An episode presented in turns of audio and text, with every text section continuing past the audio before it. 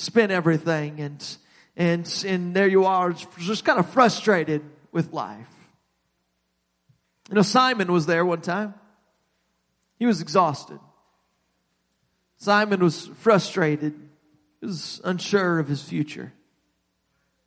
He was trying to keep a family business going. It wasn't very easy because the fish seemed to have disappeared. And Andrew, his brother, who was his business partner, he kept disappearing as well. He was out running and chasing after this crazy preacher that was down by Jordan River and he kept running off to him and here he is, Simon trying to keep things afloat. His, he doesn't know how to, you know, what the, what's going to come the next day. He's, he's got bills to pay. He has a new wife that's at home. He's trying to, he's trying to bring home the bacon for her. He's, he's trying to provide and, and here she is. She's beautiful. She's kind, but he knows she's frustrated because he doesn't seem to be carrying his weight. He's worried about how he's going to make it much longer. He's worried about what's going to take place. And on top of all of that, his mother is sick. She's been sick for days and, and weeks and he's, he's trying to care for her. He's thankful that he has a wife that's uh, able to, to be there with her while he's, he's out and he's, he's trying to make ends meet. And it's though he's, he's at a place where it's as though everything is falling apart. I'm sure Simon didn't understand it all. I'm sure he didn't understand why, uh, why things were happening this way, but sometimes such is life. You know, another night of fishing, turned up with empty nets. He's making his way back to shore and there he is again, the anxiety beginning to set in about his current life circumstances and he began to voice his frustration to his brother that day and he was always one to speak his mind. He was never one to hold things in. He was just going to let his brother know about all these things that are happening and in his frustration with his current situation. And he was going to let everyone around him know exactly what he was thinking and how he felt. This time, as he voiced his frustration, there was a man that was along the shore. And this man, as, as Simon Peter began to come closer to, to shore, this man called out to him and he said, Hey, go back out just a little bit deeper and cast your nets again. And Simon, being the fisherman and being one who would always speak his mind, calls out to him, Why would I do that? I've been out there all night. I've toiled all the night and I've come in and you can see I have nothing. I've been trying this for weeks on end and I have come up empty time and time and time again. Anybody ever been there in your life? Where it's like you're just trying and you just keep on coming up empty. You just keep on, you, the, frustration is starting to mount because it's as if you tr- keep trying and trying in life and you're not really getting anywhere. That's where Simon was at. And, and somebody comes along and he says, Hey, try it this way. Why don't you go back out and I want you to just cast your nets in and, and now, now, Andrew, his brother, recognized the man all of a sudden. He says, Hey, I think this is the one that I was telling you about tonight when we were out there on the sea. You remember, you know, I've been going and, and listening to this man, John, who's been preaching and, and he's been telling us about this, his cousin. He's been telling us about the Savior that was to come and, and he just came by recently and, and John pointed to him and said, this is the one that you're to follow. Stop following after me for he is the one that's going to take away the sins of the world. I'm pretty sure that's the guy. How about we listen to what he has to say. And so Peter listening to his brother and, and saying, and, and saying, all right, let's go. They, they began to just go out just a little bit further into the Sea of Galilee and they do cast their nets off to the side of the boat. Now this isn't where the fish would come. This is never where they could catch any fish, but they cast their nets nevertheless because Jesus had told them to cast the nets. And So they go and they cast their nets and it wasn't long after that they began to see the water start to dance a little bit. They began to see the swarms of fishes as they made their way into the nets that were there, that were cast into the water. There were so many fish, in fact, that it began to rock the boat back and forth. And the, and the boat even began to tip. And it tells us that the boat nearly sank because of the weight of the fishes that were in that net. And it was in that moment that Simon Peter realized how rude and how dismissive he had been toward Jesus when he had told him to go cast out into the deep and let down your nets. So looking back toward that shore, he noticed uh, with uh, both relief and somewhat with a little bit of shame to find that Jesus was still standing there on the shore. And so Simon leapt out of that boat and he made his way to the shore as fast as he could and he came to where Jesus was standing and it bowed down at the feet of Jesus and he said, depart from me for I am a sinful man. His determination to always do things his own way and to never allow others to tell him what to do had always caused, it almost caused him to miss out on the miracle that he needed so badly that day. This was the answer to prayer.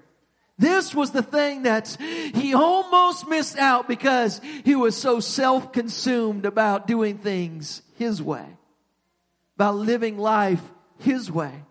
But Jesus hadn't just come to perform a simple miracle on that day. Jesus had come to ask Simon Peter to leave the nets behind for good and to follow him.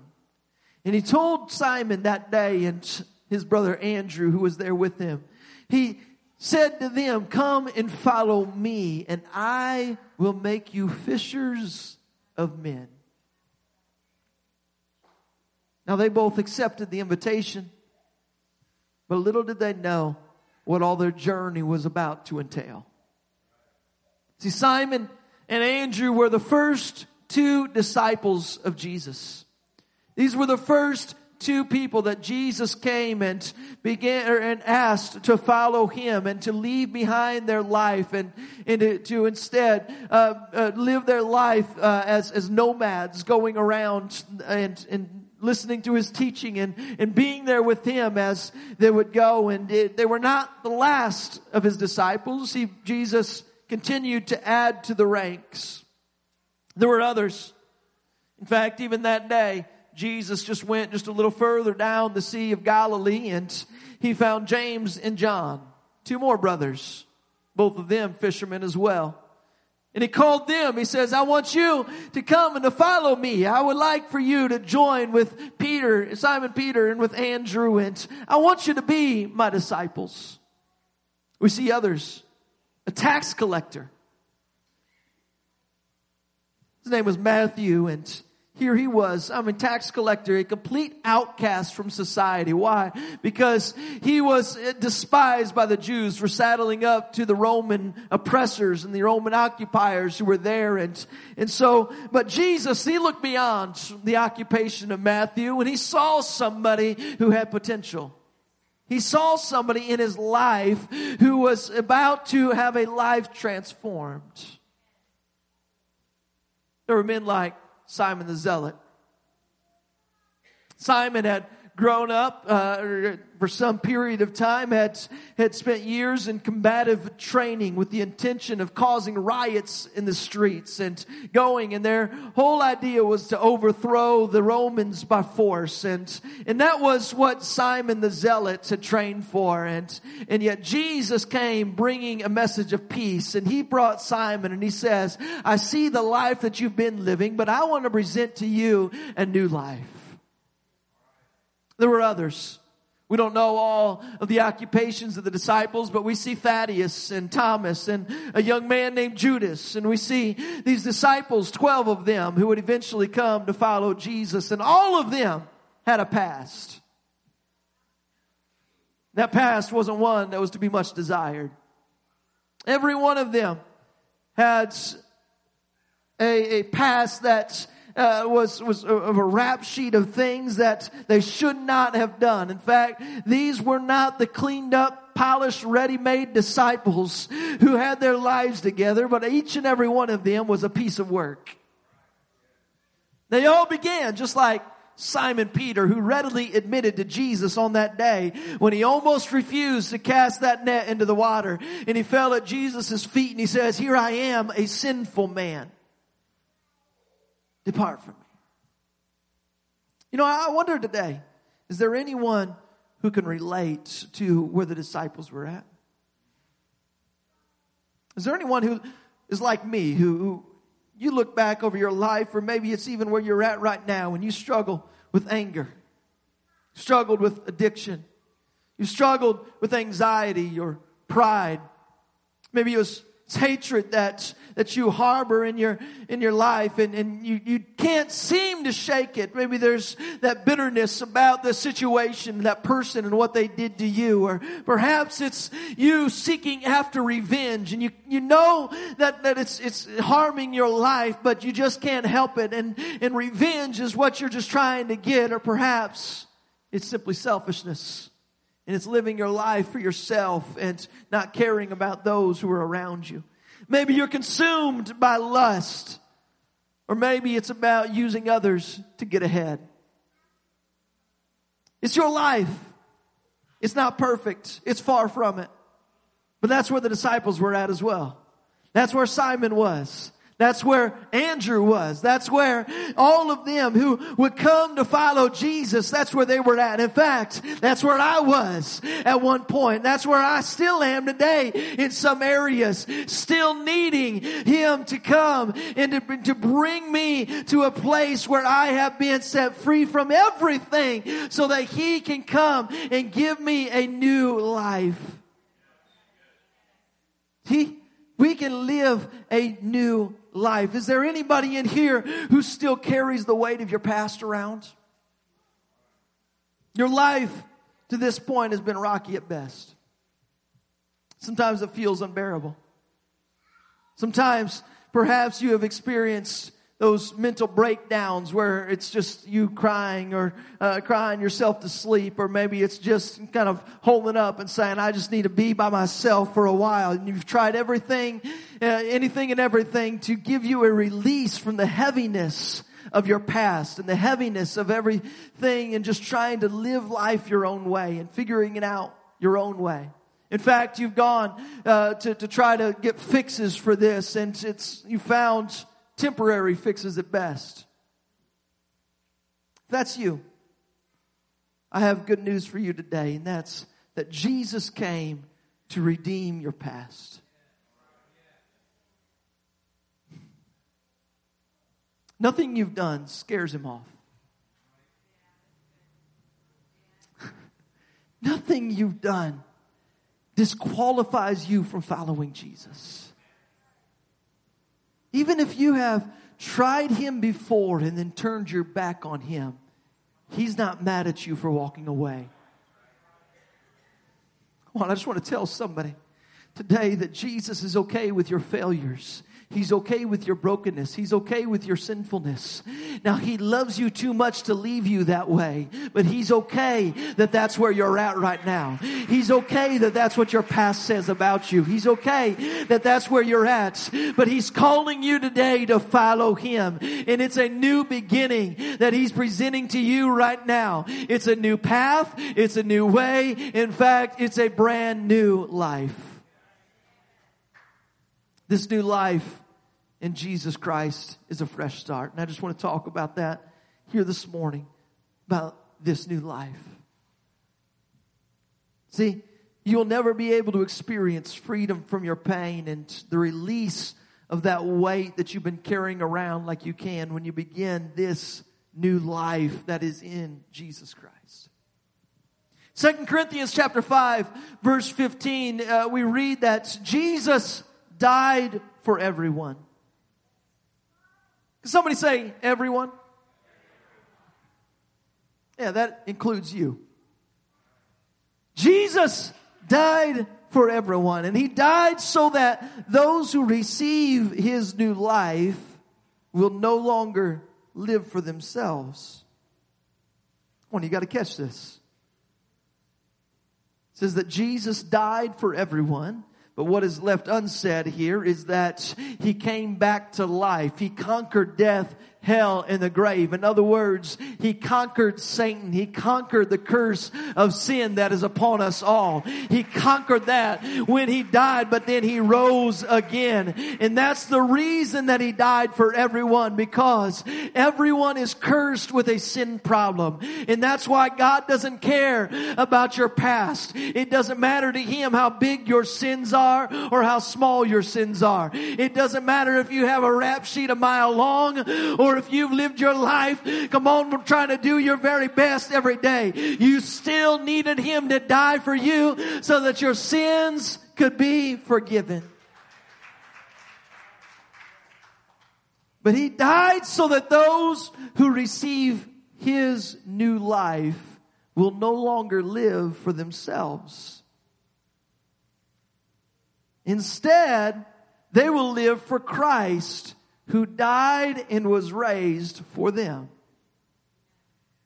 Verse 17 says that this means that anyone who belongs to Christ has become a new person. That the old life is gone and a new life has begun. What a promise. That the old life is gone. That what I was defined by with the anger and what I was defined by with my past transgressions and what I was defined by with, come on, all the old relationships that have been broken and, and I've been wounded by all of that and what I was defined by even in myself, looking at myself as a wounded person who can hardly get up out of bed in the morning, what I was defined by in my old person, he says, you have been brought brought into a new life and that old life is gone and a new life has begun. That Jesus would offer us today a brand new lease on life. That because He died and He rose again, we have an opportunity to have new life. Now let's look again at Simon Peter. Remember, this was a man who was exasperated by life. He, nothing seemed to be going his way. He often acted out of frustration. He was this speak first kind of a guy. He often got in trouble because of that, because he would just say whatever came to his mind. Even after answering the call to be a disciple of Jesus, Peter continued to make mistakes and to learn valuable lessons. But there was one particular failure that almost crushed Peter.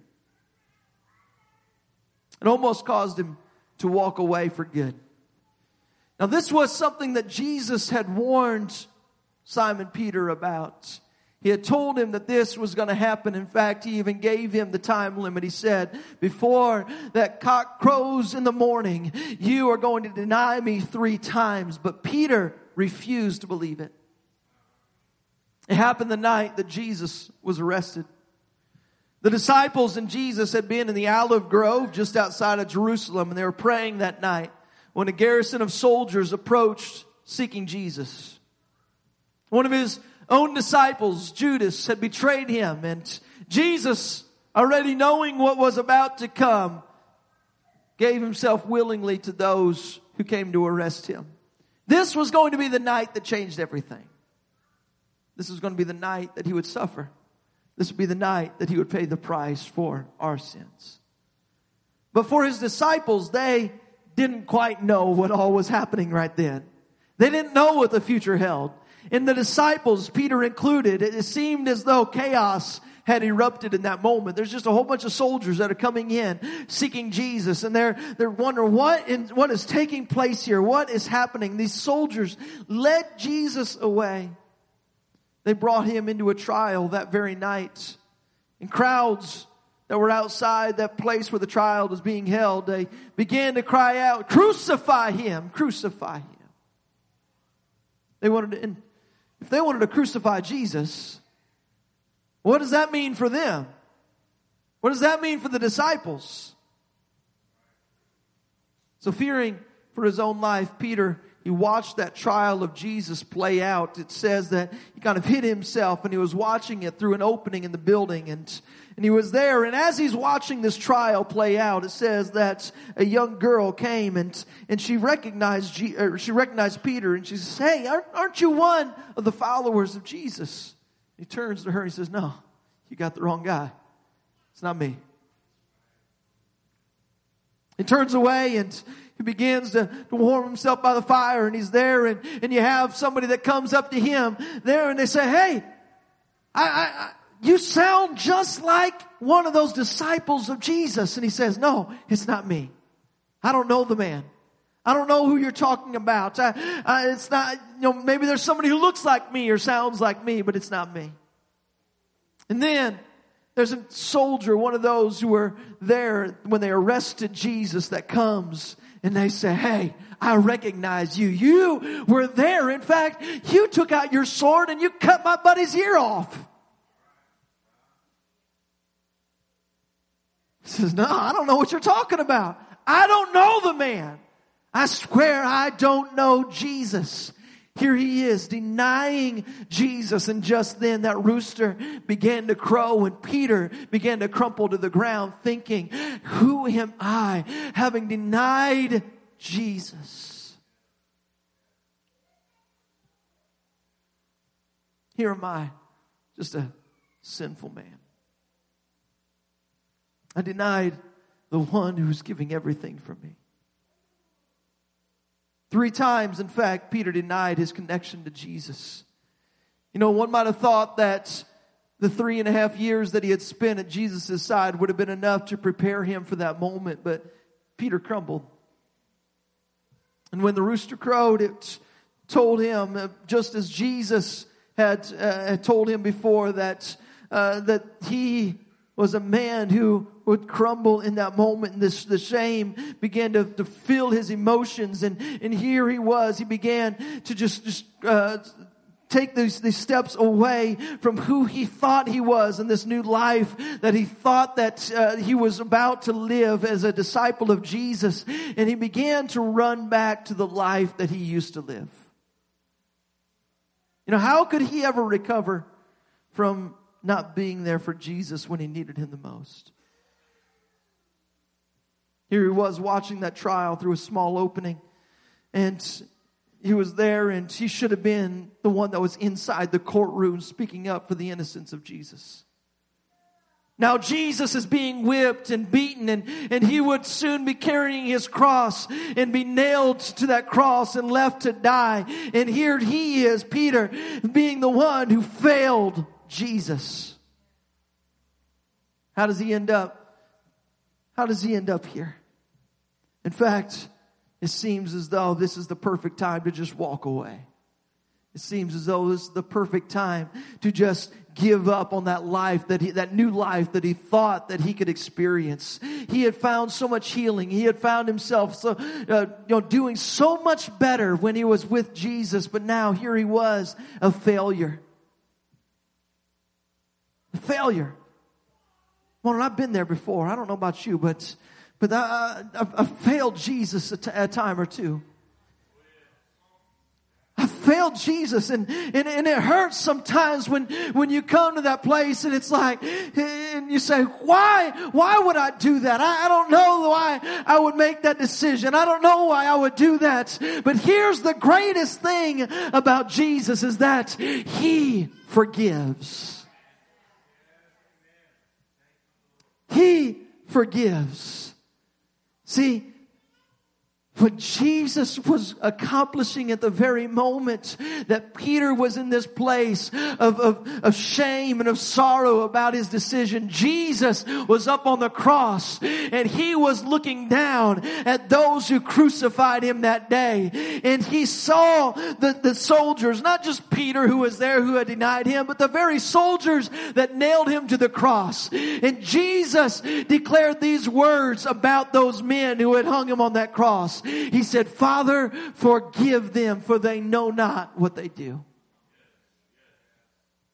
Forgiveness.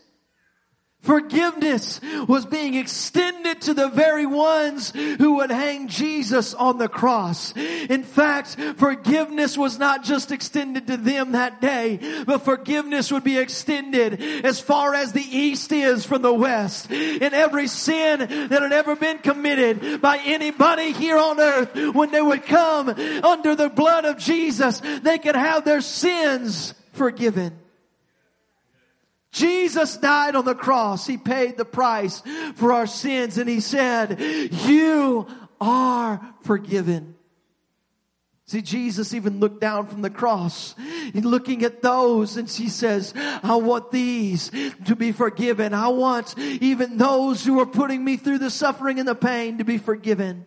See, forgiveness was extended on that day. And here's the greatest thing about the cross is that you today don't have to live under the shame and the guilt of your past. You don't have to live under the shame and the guilt of your mistakes, but you can be forgiven today. And Jesus wants to forgive you and He wants to do it today for you to have an experience of what true forgiveness is all about. He doesn't forgive like I forgive. Well, Josh, He doesn't forgive like you forgive. Well, where we forgive, but yet it's still in the back of our mind, knowing what you did. But no, he says, I cast it into the sea. I forget completely. Come on, I don't know what you've done. Come on, the things that you've committed in your past, it's gone. It's forgiven. It's wiped clean. Your slate is wiped clean in my eyes. I don't know the things that came before. When you asked for forgiveness, I forgave completely. See, Peter here, Peter is in a place where he is trying to do his best to live for Jesus, but he has just failed him. And so because he failed him, he goes back to living the life that he had always lived. He goes and he's, he's, he's, separating himself from the disciples. In fact, when the scripture begins to talk about the disciples uh, following uh, following the death of Jesus, it says that they were all gathered together, but it excludes Peter from that. Peter says, I don't belong with them anymore. I don't know if you've ever been there before in your life where you feel like you don't belong, like you've done too many things to be forgiven. But I want you to know that you haven't done too much. And when you separate yourself, Jesus is still reaching for you. And he's saying, I want you to know that I still love you and I still forgive you for what you've done. See, on that day, on that morning, three days after Jesus had hung on that cross, it says that they went to the grave to go and to bring, go on the, the, the things, the spices, the herbs, the, the things to go and to uh, just treat the body of Jesus well, but they didn't find the body of Jesus there. They found an empty tomb. And on that day, they met an angel who said, he is risen just as he said he would. And he is not here. In fact, I want you to know that you have new life as he is coming back to life. And Jesus then sought out Peter. He sought out Peter in this place where he's trying to take steps back to his old life. And it tells us that Jesus went to the seaside and he found Peter there fishing again. And he brought Jesus, or he called him up and he says, Hey, Peter, I want you to come here. I know you feel like you can't or like you, you, you failed me too much. I know that you want to just go back to your old life of how you used to live. But I'm not done with you yet. I'm not done with you yet. And he calls him up for some breakfast and, and they're there and he begins a conversation. He says, Peter, do you love me? Do you love me? Jesus, you know that I love you. I, I want to know, do you really love me? Jesus, you know that I love you. He asked him three times, do you love me? And Peter says, yes, I love you. And he says, all right, then I want you to know that I'm not done with you yet. Go and accomplish everything that I called you to accomplish. Get back on the train. Get back living this new life that I gave you. I want you to know that you've been forgiven for every past mistake that you've made. I want you to know that you are forgiven of every sin that you've committed. Go and feed my sheep. Go and do that that I've called you to do. In fact, you're the one that's going to preach the gospel message to the thousands. You're the one that's going to be there on the day of Pentecost. And he says, Peter, I need you to be a leader. I need you to experience this new life. You can't live this new life for yourself. Remember what it says in Second Corinthians. It said, when you experience this new life, it's not for you to live it for yourself, but that you would live it for Christ. And when Peter is called back into a place where Jesus is, is, letting him know, I forgive you. I know that you love me, but if you really love me, then I need you to get back living this life for me. I don't want you living a life for yourself. I don't want you living a life where, where you're going back to just doing the same old things that you, uh, that you used to do, that, that old life, that where you were bound by sin, where you were bound by the things that, that, that, that you know, held you, held you back from where I, I really want to bring you to. He says, I want you to live the life that I've called you to. See that resurrection, that resurrected Jesus gave Peter hope. It gave him some hope. He knew this was real. Oh, there's somebody here today who you have had an experience with God. And you you knew all the things. You could you can quote the Bible, you can quote scriptures back and forth, but but there was there's some things that have happened in your past where it's caught you to begin to question. Begin to question, you know, does, does is this really for me? How does this really going to uh, going to apply to my life? I, I feel like I can't live up to it, and I want you to know that you don't have to live up to it because He is the one who would come and He can help you to live up to this. He's the one who can help you to be an overcomer every day. He's the one who can forgive you every every day of your sins. He's the one who can give you a resurrected new life. See the resurrection that, G, that uh, of Jesus, it gave hope to Peter and to all those around him. They began to see all that that I thought was true is true. All that that I thought, you know, may, may be right and, and what he's telling me is true. Now I see it with my very eyes. It's been confirmed to me that Jesus, His Word stands true. And if His Word stands true about Him being resurrected, then it stands true about me and that I can have new life. But let me tell you about the thing that truly transformed Peter into having a brand new life. It happened 10 days after Jesus ascended up into heaven. He had been sent to go into Jerusalem along with the other disciples, and they went there and they began to pray. And as they began to pray, it says that on the day of Pentecost, as they were all gathered together in one accord, it says that all of a sudden a sound began to come in and they began to pray and they began to speak in languages that they did not know. And it says that the Spirit of God descended upon them and that they were filled with His Spirit.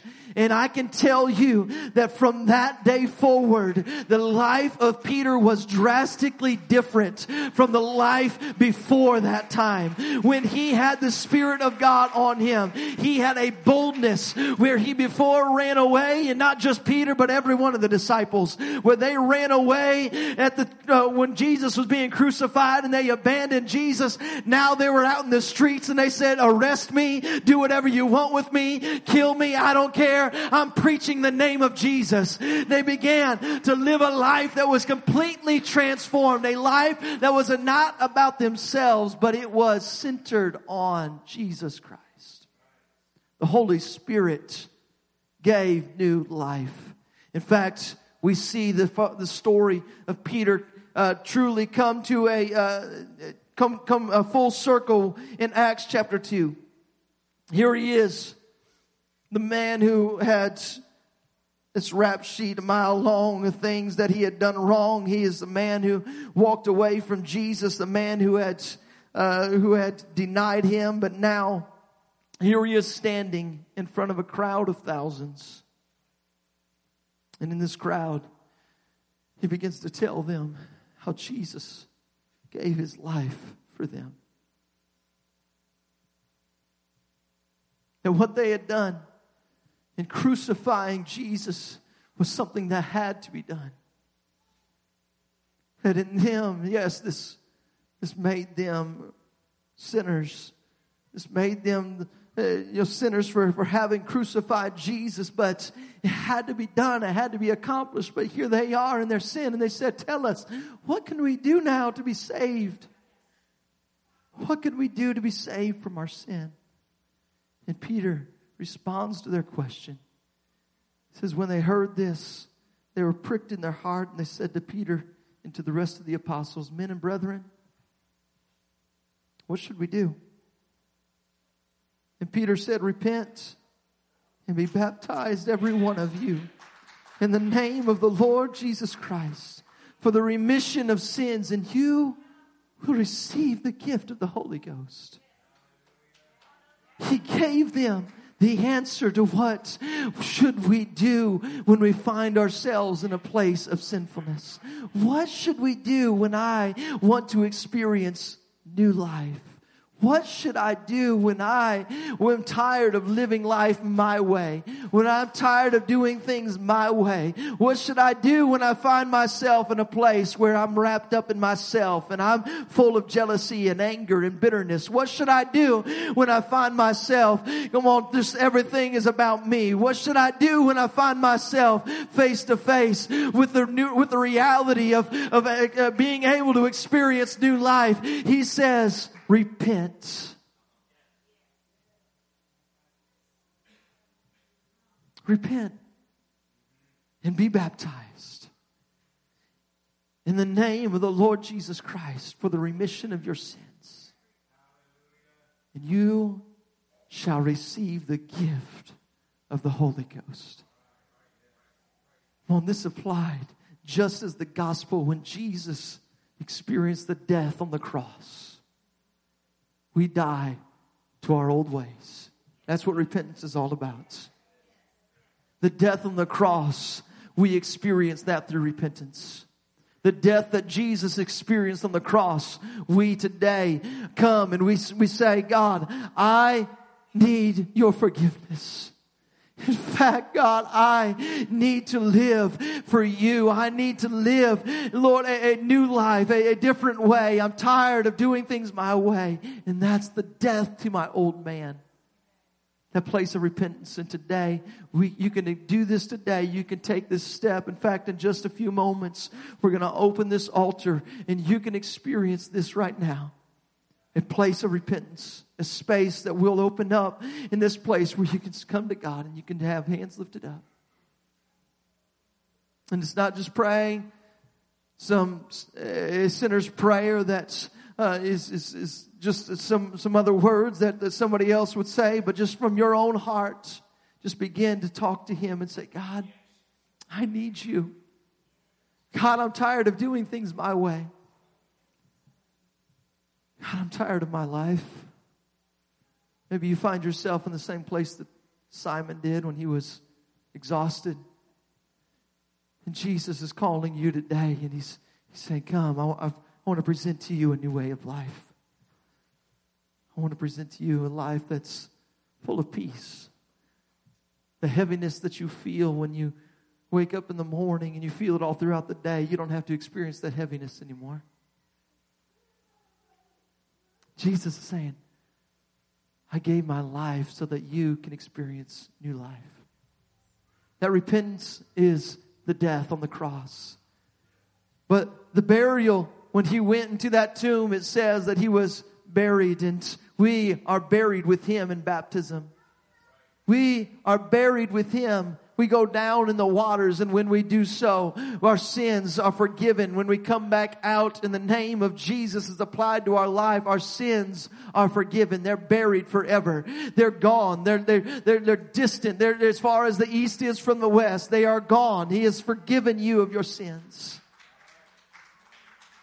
But he resurrected out of that grave And that resurrection we can experience today by receiving His Spirit in us. Just as He became a resurrected man, a new man, we can become new when, with, when we receive His Spirit today. And you do that just by lifting up your hands. Begin to glorify God and He can send His Spirit and fill you here today. He can fill you with the power of His Spirit and He can set you on a journey of a brand brand new life. If our musicians could come at this time. In fact, if we could all just stand right now.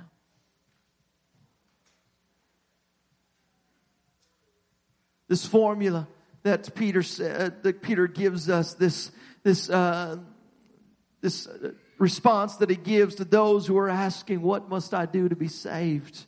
It's still the same response that I would give to you right now.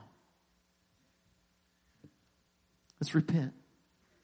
Let's be baptized in the name of Jesus, and He will fill you with His Spirit.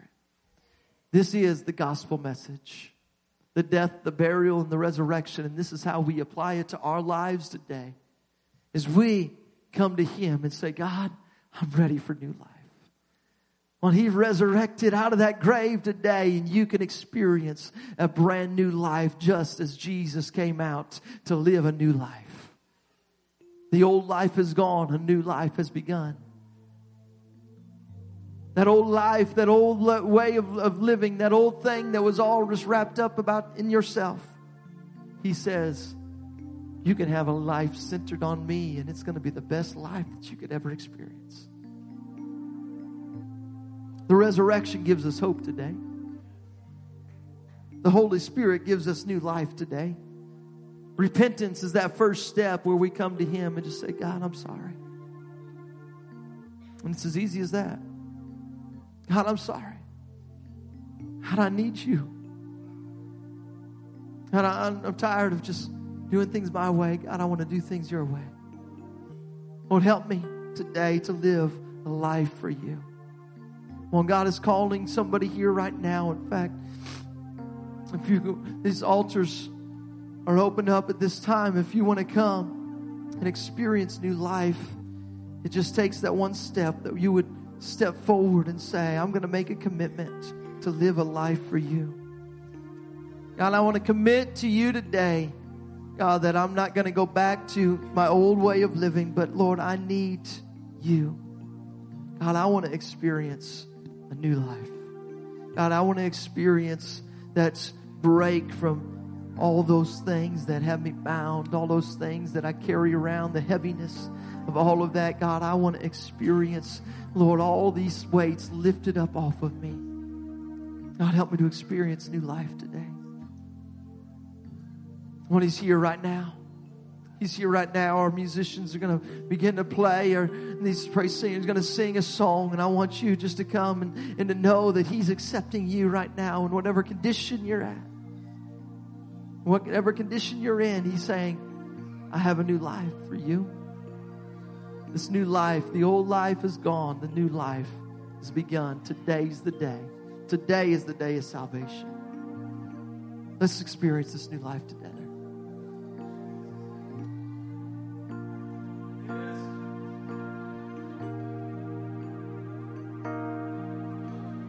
I was a wretch I remember